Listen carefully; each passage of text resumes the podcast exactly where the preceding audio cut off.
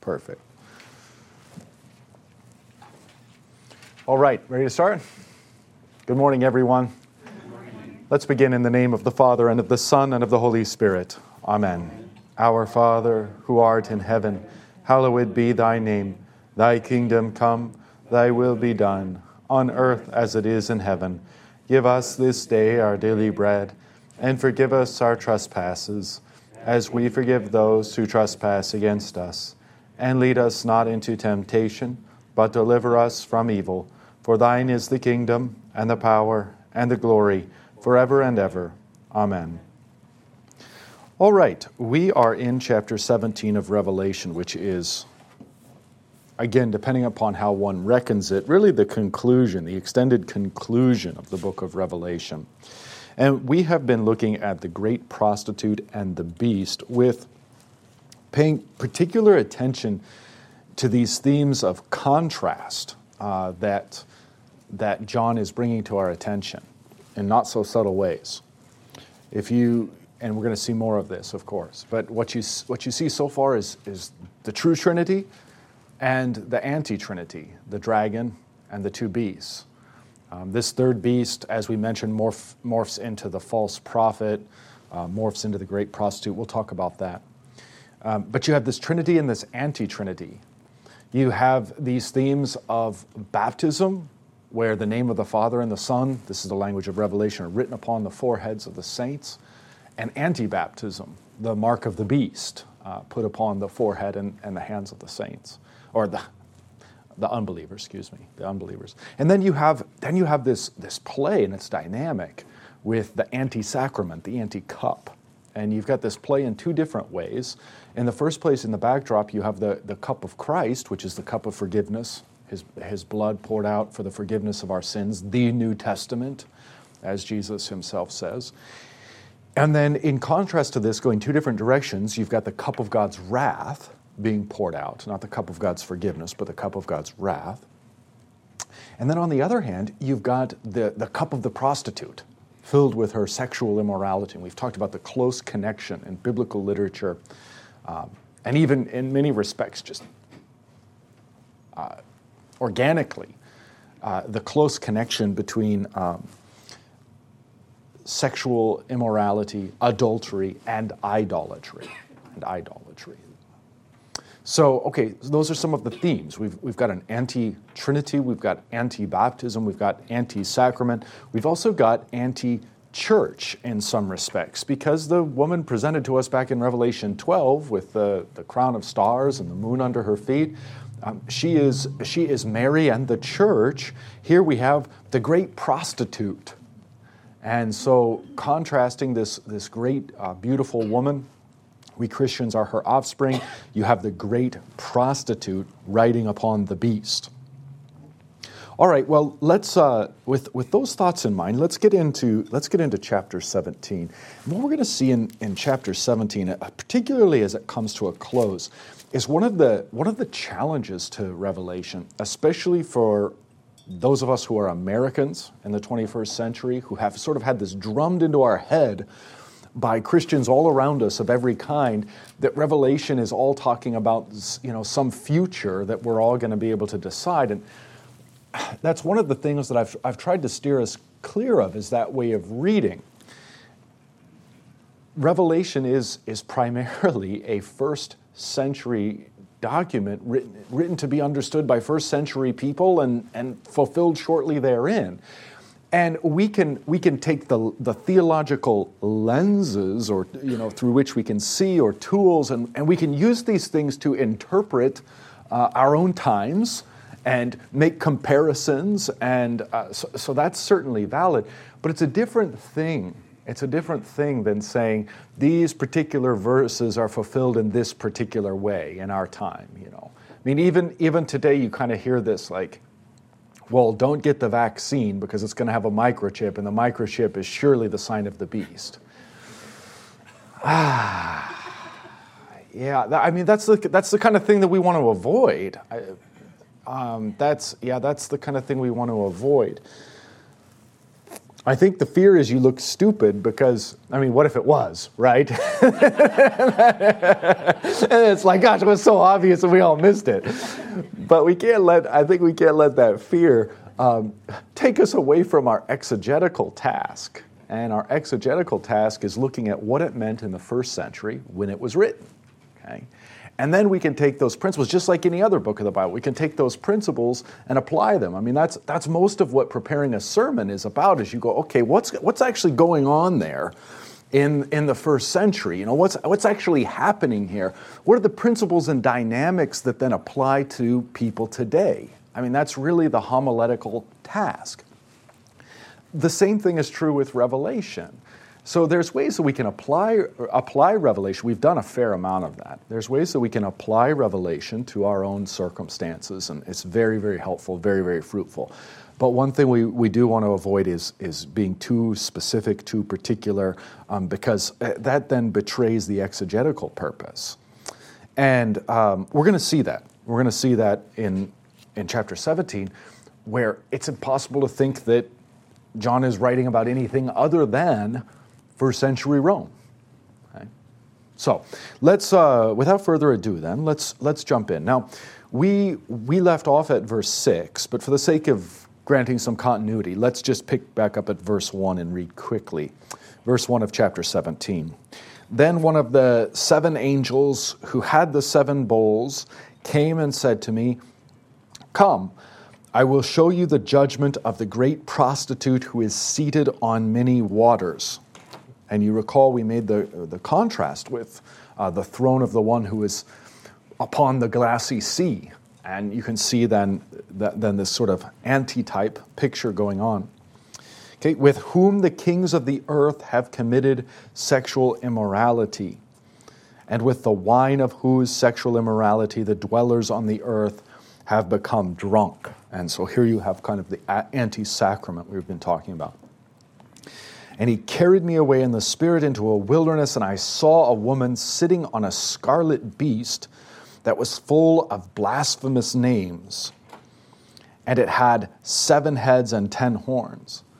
Now, full of blasphemous names, you know, that, that, would, be, that would be like the pantheon of idolatry, you know, full of idols would be another way of, of like making that concrete and it had seven heads and ten horns. We recognize this designation from earlier in Rome as being the beast from the sea.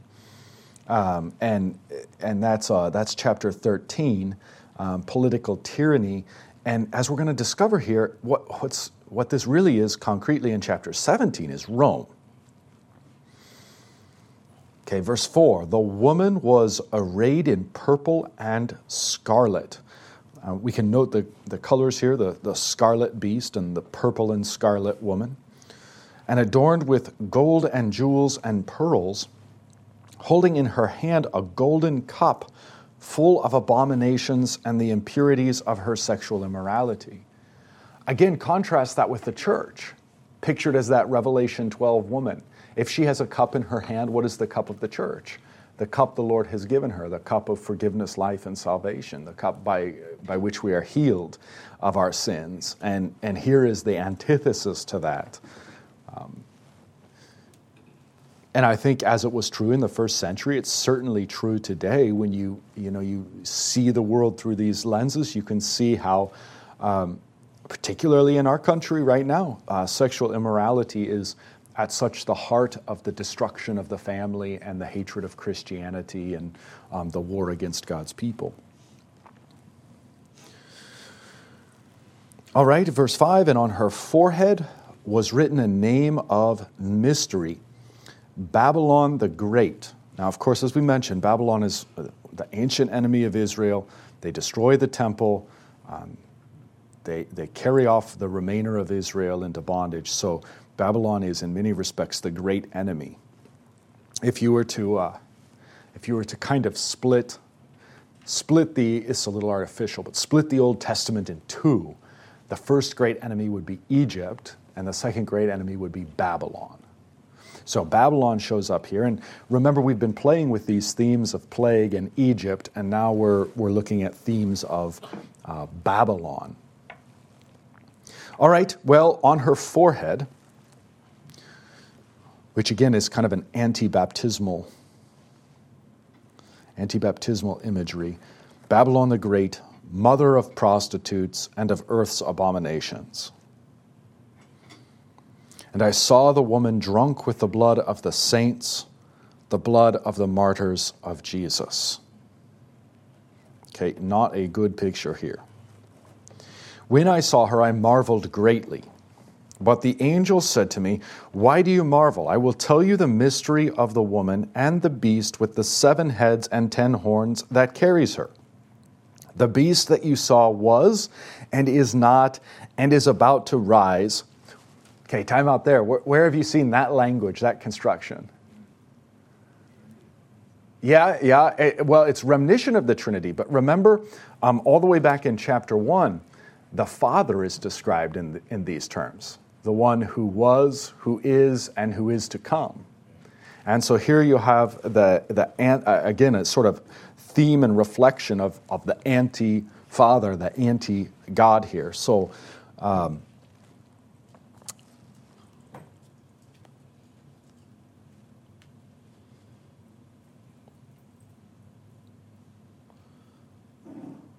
Yeah, the beast that you saw was and is not and is about to rise. Now, here's the difference from the bottomless pit and go to destruction. So, we've seen the bottomless pit before. Uh, we, we saw the, um, the one who comes up out of the bot- bottomless pit. And um, now, in this respect, you know, it's not, the imagery has shifted. And again, strictly speaking, this isn't the same one as the as the uh, dragon or the destroyer, the one who is associated with the pit before. Strictly speaking, this is the beast. And he comes out of the bottomless pit in order to go to destruction.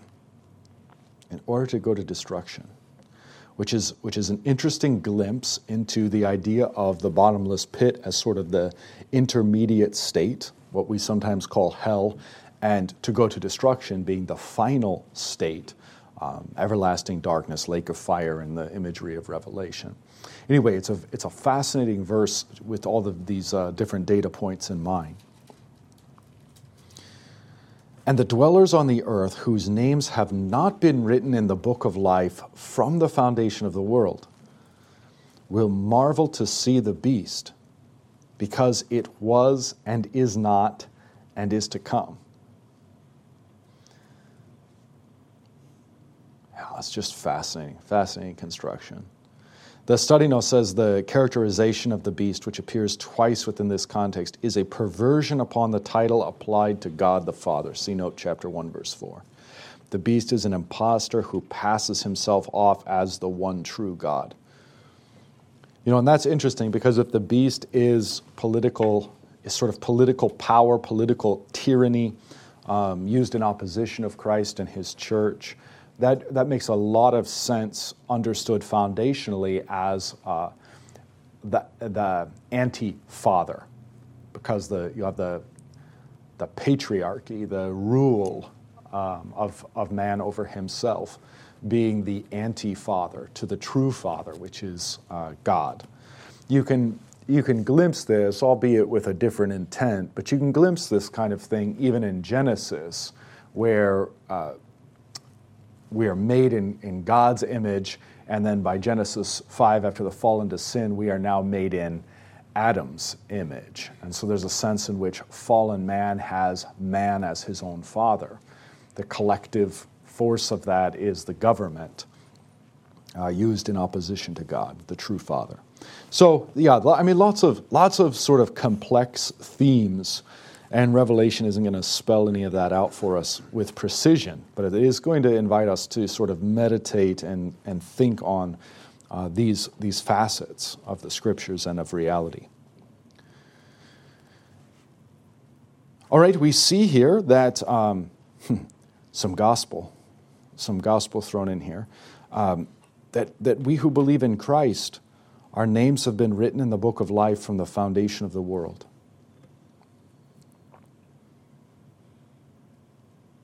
Because it is the dwellers on earth whose names have not been written in the book of life from the foundation of the world that marvel to see the beast. Apparently, those of us who do have our names written in the book of life from the foundation of the world don't really marvel.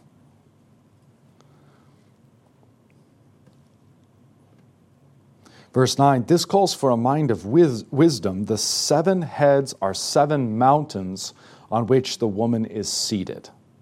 Okay, now see, now it becomes very concrete and very clear in a first century sense. The study note on 17.9 points it out. This reinforces the identification of this great prostitute with Rome, since the city famously sits on seven hills. So the city sitting on the mountains is the prostitute sitting on the beast. See how that works?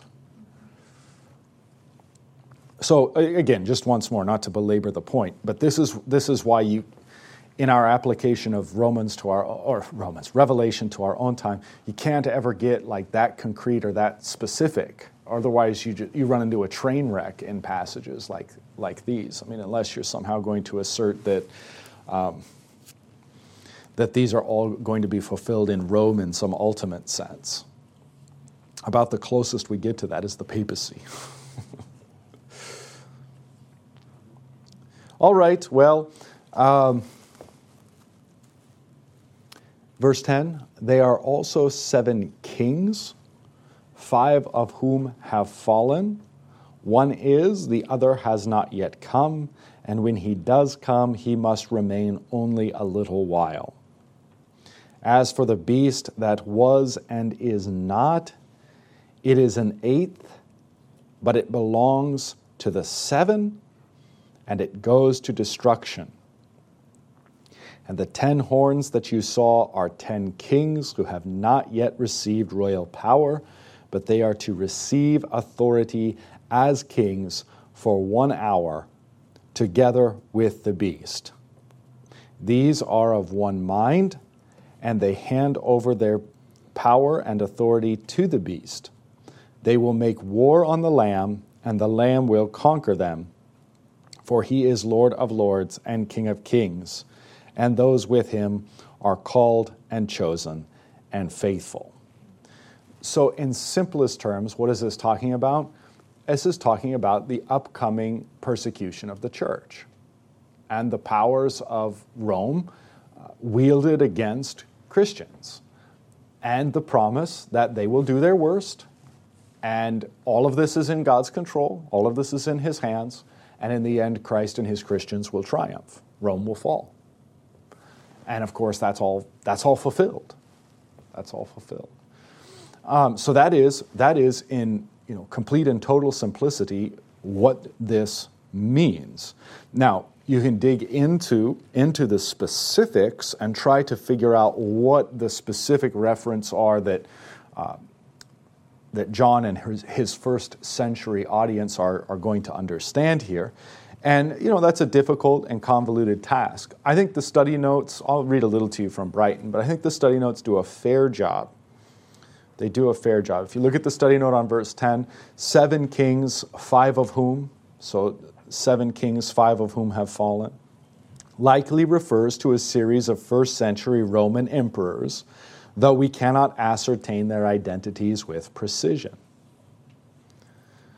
Okay? And then as you look at verse 11, as for the beast that was and is not, it is an eighth, but it belongs to the seven and it goes to destruction. What on earth is meant there?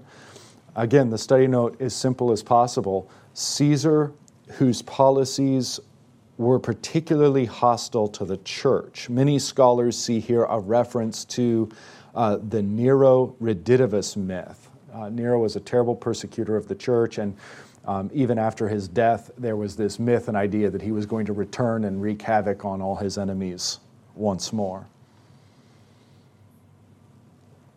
And this is mentioned in the Sibylline Oracle number four. And the study note continues this was a popular belief that the reviled and dreaded Emperor Nero would rise from the dead and lead a horde of foreign troops from the east in an attack to Rome, or an attack on Rome.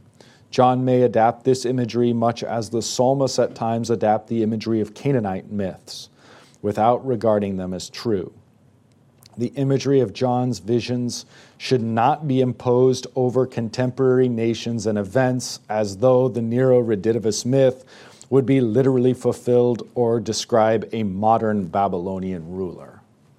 And I think that that's pretty well said. I mean, that really succinctly was trying to, you know, is getting at the point I was trying to make a moment ago. It's a, mis- it's a mistake to apply these things concretely, um, specifically, to anything in, in modern history.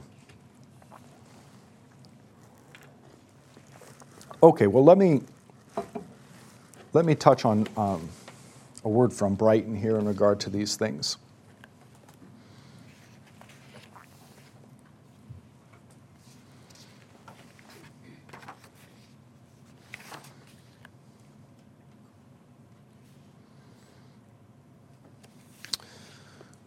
Yeah. So this is what Brighton has to say. The beast's color is mentioned for the first time in chapter 17, verse 3, as scarlet. Scarlet suggests the ostentatious magnificence of the Roman Empire, since in John's day the beast was represented by Rome. Most likely, the beast has this color because it is one of the colors of the harlot, and she has conferred it on the beast to indicate that she dominates it and that it acts on her behalf and for the purpose of magnifying her splendor. As mentioned in the commentary on chapter 17, verse 1, this is the political beast. The fact that here the woman rides the beast suggests that at the moment, the beast serves the purposes of the harlot. At other times, the relationship is reversed and the harlot serves the beast. This happens when the harlot is in the guise of the beast from the earth with the number 666 back in chapter 13, this dynamic, or in the guise of the false prophet. And you can look at 16, uh, chapter 16, chapter 19, chapter 20. And she serves the beast with the seven heads and ten horns. At still other times, these two minions of the dragon, who together with him make up the unholy trinity, seem to work as equals in tandem and finally, at times, they squabble and fight among themselves, as if the dragon is not always able to keep them in line, working only for him and not for themselves. This becomes evident when, near the end, and possibly at other times as well, the beast turns upon the harlot to destroy her. Now, this is referring, we're going to see this coming up here in just a few verses, most likely as part of God's judgment on her. All right, so, first, first century, what does this mean? The first century uh, reality of the political power and the, and the religious powers in Rome, at times working in unison, at times being against one another. Um, that's, that is really the first century reference involved. What can we extrapolate and take from that? Again, lenses with which to see the various power structures and this sort of threefold way of looking at the world that you have you have the beast at, or excuse me the dragon satan as the enemy of the church and he uses political power to persecute the church and he uses religious power to persecute the church.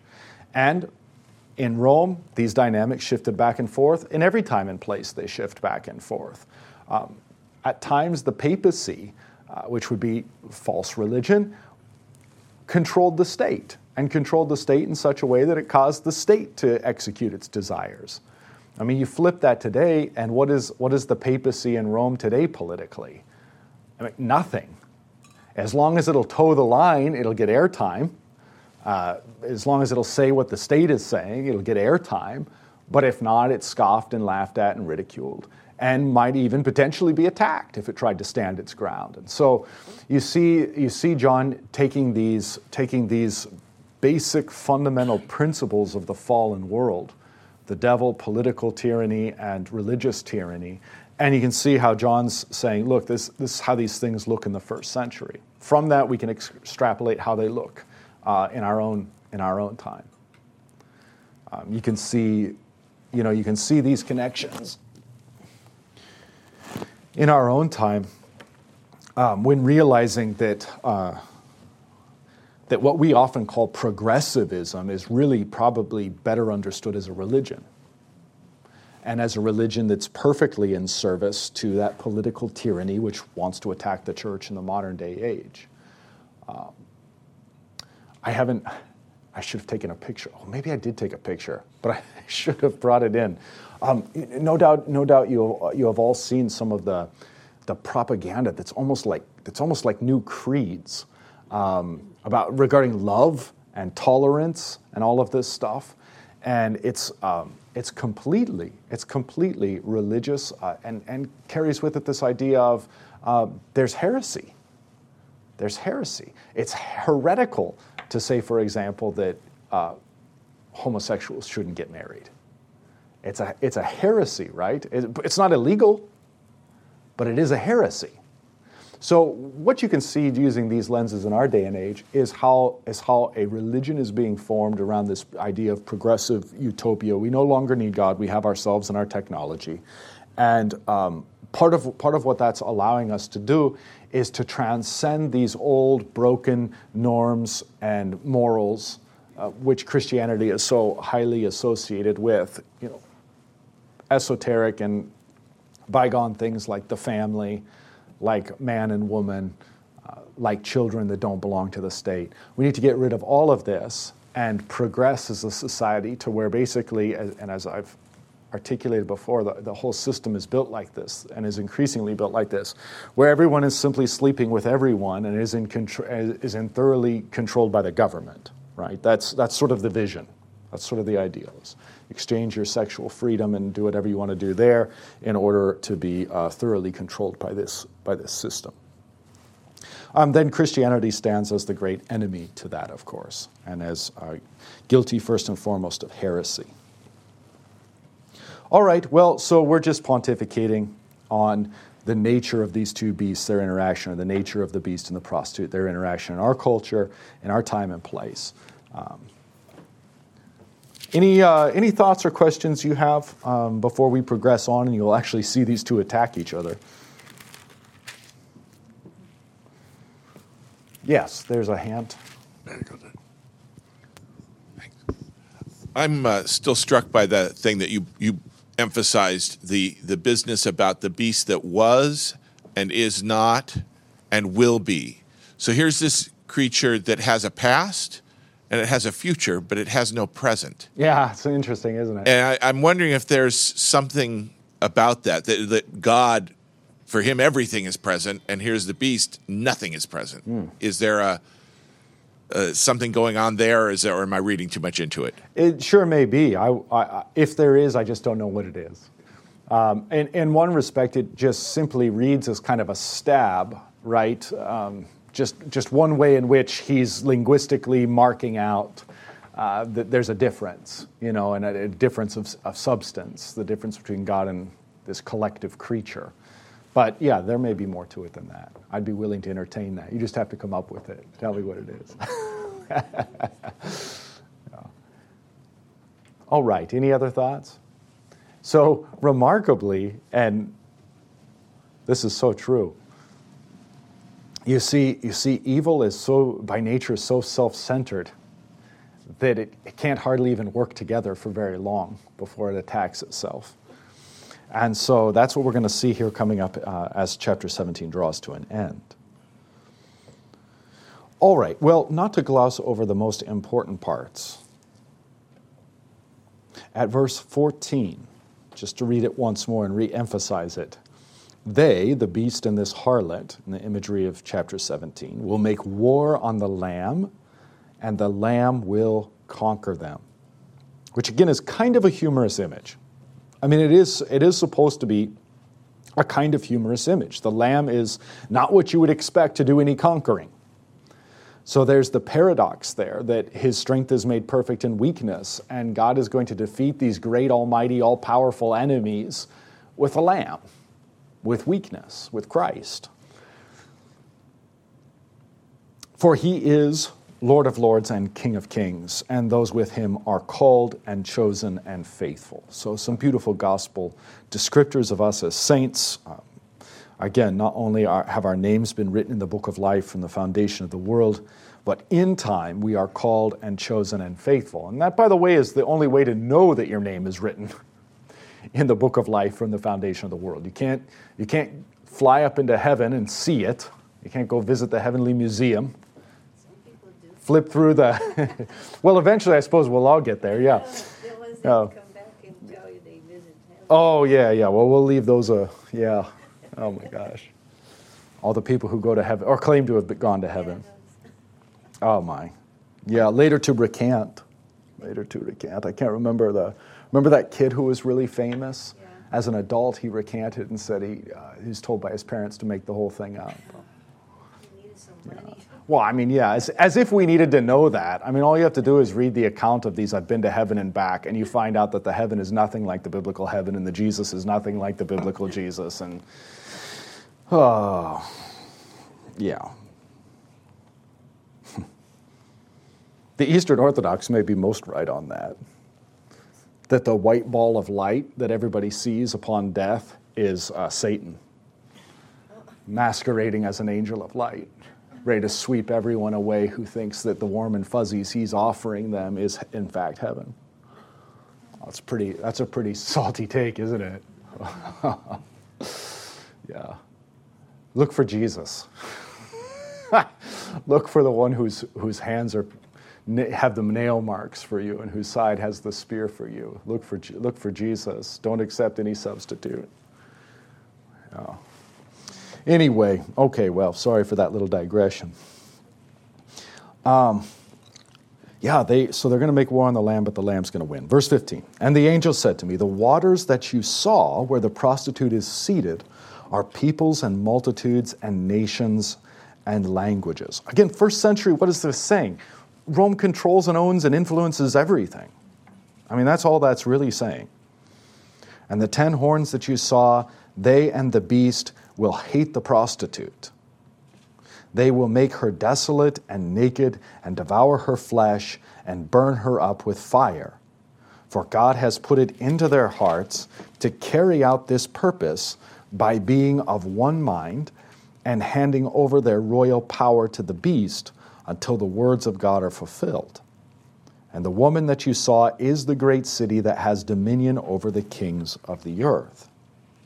So again, here you can see like all the kings of the earth um, partaking of her cup. That's all the kings of the earth partaking of the idolatry of Rome and in political slash religious subservience.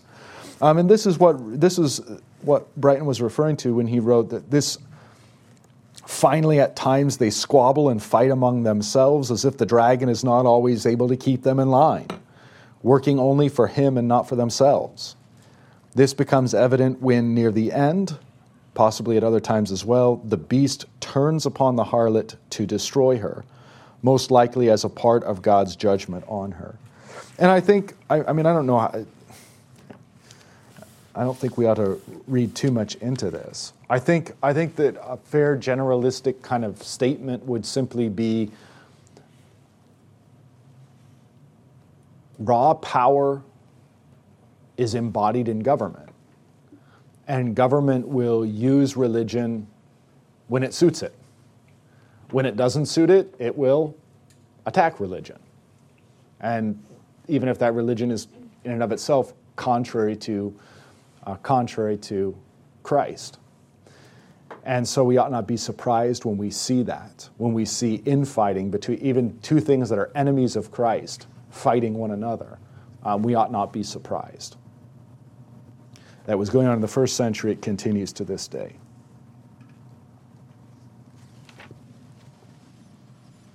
Pastor, can this be another uh, anti type of sorts where we see the disunity of the anti Trinity uh, compared to the unity of the true Trinity? Yeah, absolutely. Absolutely the unity, I mean, there's a distinction of persons, but the unity of persons is so great that they're never in contradiction with one another. Yeah. And are and they're selfless. You know, I mean, that's the beautiful thing to really to really reflect on on the nature of God is his, his inherent selflessness. It's why, it's why a lot of Reformed theology, talking about the glory of God and that God's got to kill, you know, send all these people to hell for his glory and this kind of thing, just, I mean, not only is it kind of bereft of a biblical foundation, but it, um, it really paints a picture of God that's quite contrary to how the rest of the scriptures paint him, which is very often not interested in his glory at all, setting aside his glory. Um, or having, in the way of John's gospel, his glory being his humiliation for his children in order to save them, right? Just a different take on glory, a redefinition of glory. Um, in contrast to that, you have evil as being inherently self serving. The dragon cares only about the, the two beasts insofar as they serve him. And the two beasts care only for themselves. And if one gets in the way of the other, they attack. Uh, and it doesn't matter. So, so what you see is raw power and raw selfishness. In contrast to that, as you're doing, you see on the part of God and the Holy Trinity, you see selflessness and strength made perfect in weakness. Yeah. So, I mean, there's a lot of mileage. There's a, I, I'm kind of going over this fast because I don't want to get bogged down in the technical details and the first century, you know, speculations of what these references are in the first century. But there is, a, there is a lot of room to just kind of pause and take this in and think over the dynamics. So thank you for that suggestion. It's right on. Let me. Uh, yeah, here. This is Brighton on the beast attacking, destroying the harlot. The, um, Revelation 17, 15 through 18 serves as a brief and partial description of her judgment. This serves to introduce a lengthy and detailed account in chapter 18 of her overthrow and the eternal ruin for which she is destined in hell. But these final verses of chapter 17 tell how the beast with the ten horns turns on the woman under God's sovereign motivating power to begin her downfall the political and ruling powers of the earth, which had been cohorts with the harlot in her immoral and demon like spiritual reign over the earth, now become agents of God which initiate her final ruin. God has in store for the harlot, Babylon the Great, the mother of harlots, a carefully laid out plan to tear her apart as he brings her to total destruction in his anger and judgment. These verses reveal the beginning of this plan. It is a telltale sign of her coming final judgment when the beast and the ten horns begin to hate the harlot and turn on her. It is interesting that the beast turns to hate the woman with its ten horns and not its seven heads. Historically, Rome was finally brought down not so much by her own emperors, but rather by the kings and ruling powers of her client states and from neighboring states with whom she flirted, but whom she could never completely bring under her sway. The disintegration of the harlot's false spiritual and Christ like power begins not so much because of the political and ruling powers which legitimized her authority under the pretense of divine sanction, the seven heads or the seven kings, but rather because of those ruling powers which seize and sanction their authority to rule by brute and naked force, the ten horns or the ten kings. All right, so that, I mean, again, that, what is Brighton doing? Showing us what's going on in the first century and what this text means in, in its original context. Okay, good to move on? Let's, uh, let's pick up at chapter 18, verse 1, then, where we left off. After this, I saw another angel coming down from heaven, having great authority, and the earth was made bright with his glory. Um, Brighton spent some time explaining that this, this might be the same angel as the angel that has one foot in the, in the sea and one foot on the land, and he's glorious with clouds and uh, has the rainbow sphere over his head. Uh, Brighton, anyway, spends a lot of time on that. And he called out with a mighty voice Fallen, fallen is Babylon the Great. She has become a dwelling place for demons, a haunt for every unclean spirit, a haunt for every unclean bird, a haunt for every unclean and detestable beast. For all nations have drunk the wine of the passion of her sexual immorality. And the kings of the earth have committed immorality with her. And the merchants of the earth have grown rich from the power of her luxurious living. I mean, so if you think of Rome as the power on earth, trying to subdue all earth under it, and trying to be the, the king or queen of all earth, queen in Rome, you know, Rome as the queen of the whole earth, and then pouring out the, the idolatry of Rome and the, the sort of um, the tolerance of Roman uh, religion you know, that was the one reason why Christians were persecuted. The main reason why Christians were persecuted and even called atheists, is because of their insistence upon exclusivity. There was no problem in the Roman view and mindset of adding Christ. Hey, that's one more God to worship. Worship him if you want. Uh, but the fact that, that Christians were saying, no, Christ and Christ alone and no other gods may be worshiped, that was seen as an affront, as an assault on Roman power and on the Roman system. So Christians were described as being uncivilized, unwilling to be a civilian of Rome, being atheistic because they had this one God who died on the cross rather than all the gods. Uh, etc. Okay, so again, I think I think as you as you read this and you have the first century in your mind, this obviously becomes just very clear. This is talking about Rome setting itself up as God on earth, and God taking out Rome and saying, "No, Christ is God on earth." We can, we can use these theological lenses to talk about our own time and to think theologically and see theologically. That's fine.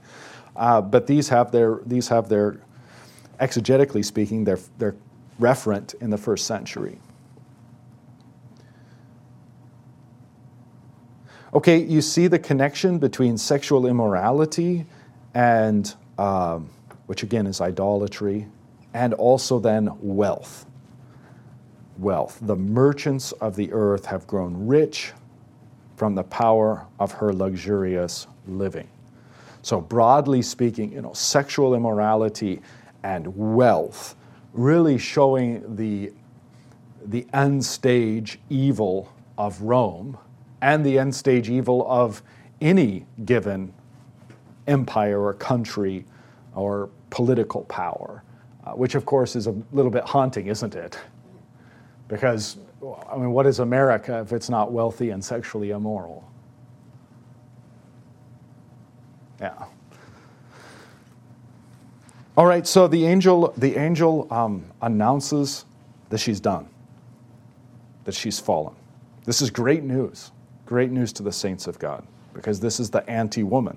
This is the, the beast. This is the devil, the trinity of evil.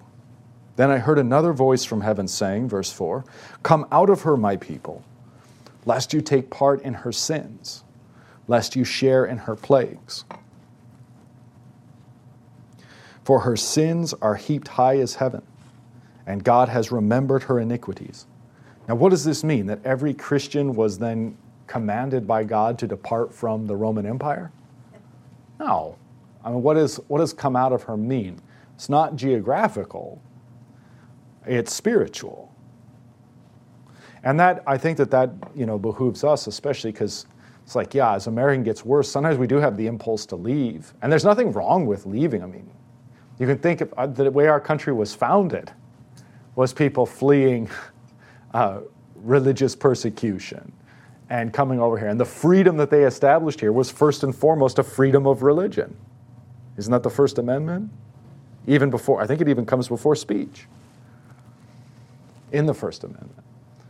And somehow, some way, fairly early on, that gets changed from religious freedom to financial freedom. and then it goes from financial freedom and this, this pursuit of mammon rather than the Lord uh, into a sexual immorality. And, and so then, and that's where we're at now. So you have this wealth and sexual immorality, the same thing that befell Rome. Um, so would it be wrong for us to decide, hey, let's all uh, let's, let's all get on a ship and head over to Africa and make a new start? Oh, that's fine. I mean, it's within that's within Christian bounds to do that whenever and wherever you please. Um, that that's allowed, but it is not a command of this angel that Christians do that. To come out of her means to make a distinction, and increasingly for us, that what that means is just realizing that we're not we don't fit into the world and we should stop trying. I mean, that in and of itself would be revolutionary in the church if every, if every American Christian just said, we're going to stop trying to fit in. I mean, could you, well, first, first of all, whole churches would collapse because they're entirely based upon that, right? They're entirely based upon, hey, you can be a good American and a good Christian. Let me show you how. Uh, but increasingly, that's just not the case. And we're all grappling with that and wrestling with that. But I think that that's the first, for us concretely, I mean, all these, all these centuries later in an entirely different place, that would be the application of this principle. It's not an angelic command to leave, but it is an angelic command to spiritually separate ourselves and, and not share in her sins, lest we share in her plagues. All right, verse 5. For her sins are heaped high as heaven and God has remembered her iniquities. Those are terrifying words. Pay her back as she herself has paid back others, and repay her double for her deeds. Here is a kind of antithesis to uh, play on that theme um, in Isaiah. She has received double, and there the double is grace. Here the double is punishment repay her double for her deeds, mix a double portion for her in the cup she mixed. As she glorified herself and lived in luxury, so give her a like measure of torment and mourning. Since in her heart she says, I sit as a queen and am no widow, and mourning I shall never see. For this reason, her plagues will come in a single day. Again, just very swiftly, that's the point. Death and mourning and famine, and she will be burned up with fire. For mighty is the Lord God who has judged her. All right, so there, there again, you see the nature of, of her idolatry. I sit as queen. And uh, so Rome, that persecuted the Christians, is eventually destroyed. And of course, we look back and see that this came to pass, this was fulfilled. Verse 9 And the kings of the earth who committed sexual immorality and lived in luxury with her will weep and wail over her when they see the smoke of her burning. They will stand far off in fear of her torment and say, Alas, alas, you great city, you mighty city Babylon for in a single hour your judgment has come. So many bought into the hope in one way, shape, or form that Rome was going to usher in a first century version. I mean, really, frankly, earlier than that, but a version of utopia on earth, you know, of wealth and prosperity for all. And to see it, to see it fall, to see it struck down, causes them to weep and wail. And again, we, as we were talking uh, about our, you know, in our time, and this idea of progressivism, everything's always getting better and better. Everything's always evolving to more and more. Um, why that's so attractive to people, of course, is they can ignore their sin, they can ignore their need for a savior. Everything's getting better. I'm getting better. You're getting better. We can all conspire toward uh, just becoming wealthier and more sexually free. And to have, to have that be destroyed and destroyed quickly would be deeply grievous to many, many millions of people. So there would be a parallel in our own time. All right, verse 11 And the merchants of the earth weep and mourn for her, since no one buys her cargo anymore cargo of gold, silver, jewels, pearls, fine linen, purple cloth silk, scarlet cloth, all kinds of scented wood, all kinds of articles of ivory, all kinds of articles of costly wood, bronze, iron, and marble, cinnamon, spice, incense, myrrh, frankincense, wine, oil, fine flour, wheat, cattle, and sheep, horses and chariots, and, its, and, it, and slaves. that is, human souls. Yeah, so they're quite the indictment against Rome. Quite the indictment. And if we wanted to modernize this, I mean, we might say our, you know, what would we say? Ferraris, iPhones. Yeah, I mean, it's just, it's the luxuries that people base their lives on and um, instead of God. It's the treasures of the earth versus the treasures in heaven that Jesus warns about and warns us not to keep our treasures on earth, not to have these things as our treasures because, uh, I mean, as he says, moth and rust destroy and thieves break in and steal. Societies collapse and our bank accounts, which these days are all digital, suddenly become zero. you know. So, so again, our Lord, um, our Lord's instructions ring through even these words, not to have uh, our hope set in these things. They can be taken away in the blink of an eye. All right, verse 14. The fruit for which your soul longed has gone from you. Again, earthly wealth, earthly satisfaction. All your delicacies and your splendors are lost to you, never to be found again. The merchants of these wares who gained wealth from her will stand far off in fear of her torment, weeping and mourning aloud. Alas, alas, for the great city that was clothed in fine linen, in purple and scarlet, adorned with gold, with jewels, and with pearls. For in a single hour all this wealth has been laid waste. And all shipmasters. Okay, well, what are we doing here? This is the liturgy of earth.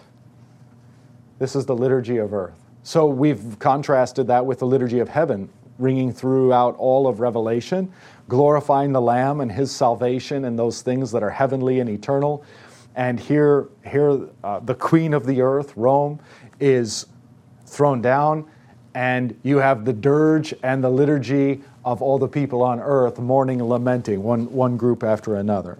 We've had the kings and the merchants, and now in verse 17, the shipmasters and seafaring men.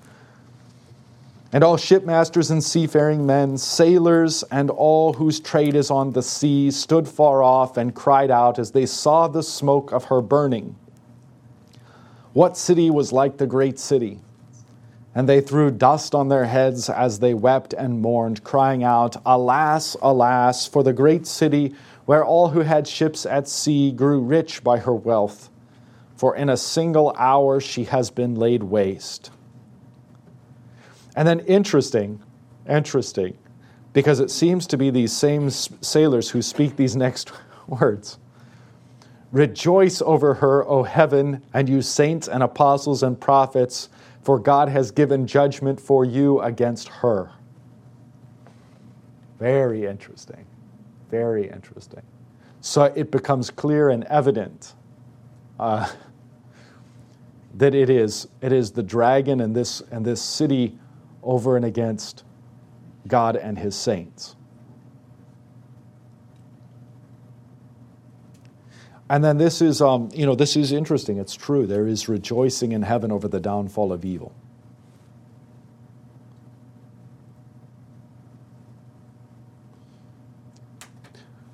All right, well, let's finish. 21. Then a mighty angel took up a stone like a great millstone and threw it into the sea, saying, So will Babylon, the great city, be thrown down with violence and will be no more. Now, again, what is Babylon referring to? First century Rome. And the sound of the harpists and musicians, of flute players and trumpeters will be heard in you no more. And a craftsman of any craft will be found in you no more. And the sound of the mill will be heard in you no more. And the light of a lamp will shine in you no more. And the voice of bridegroom and bride will be heard in you no more. For your merchants were the great ones of the earth, and all nations were deceived by your sorcery and in her was found the blood of prophets and of saints and of all who have been slain on earth. All right. Thus far, the liturgy of mourning, when earth of those who belong to the earth, when earthly powers are thrown down. And then what we are going to see, and you can already see in chapter 19, is the response in the liturgy of heaven, which is rejoicing. Because, as unpopular as it may be, and it certainly hasn't been popular or PC uh, in the church to say this for the past few hundred years, I mean, this really is about good and evil. And good wins and evil loses. And if, if you don't like that, then you're not really seeing right. And if, if somehow you the gospel has skewed you to where you see all people as evil and all people as good and, and has kind of messed you up and confused you in this respect, well, let Revelation sort that for you. let Revelation remind you of just this real simplistic sanity of there's good and evil, and there's a day to repent and come to salvation, and there's a day when that door is closed. And when you've rejected the Lord, you get what you get, and that's as good as those who, who receive the Lord and they get what they get. They're both equally good. They're both equal sides of the one coin. All right, that's it. The Lord be with you.